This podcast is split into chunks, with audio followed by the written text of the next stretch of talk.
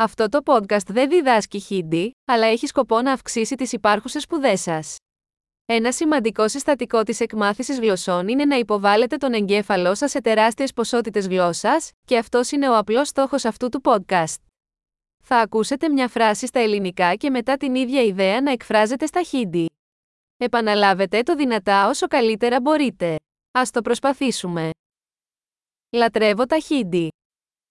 Μουζε χίντι σε πιάρ Εξαιρετική! Όπως μπορείτε ήδη να πείτε, χρησιμοποιούμε σύγχρονη τεχνολογία σύνθεσης ομιλίας για τη δημιουργία του ήχου. Αυτό καθιστά δυνατή την ταχεία κυκλοφορία νέων επεισοδίων και την εξερεύνηση περισσότερων θεμάτων, από πρακτικά έως φιλοσοφικά έως φλερτ. Εάν μαθαίνετε άλλες γλώσσες εκτός από τα Hindi, βρείτε τα άλλα podcast μας, το όνομα είναι ακριβώς όπως το Hindi Learning Accelerator αλλά με το όνομα της άλλης γλώσσας. Καλή εκμάθηση γλώσσας!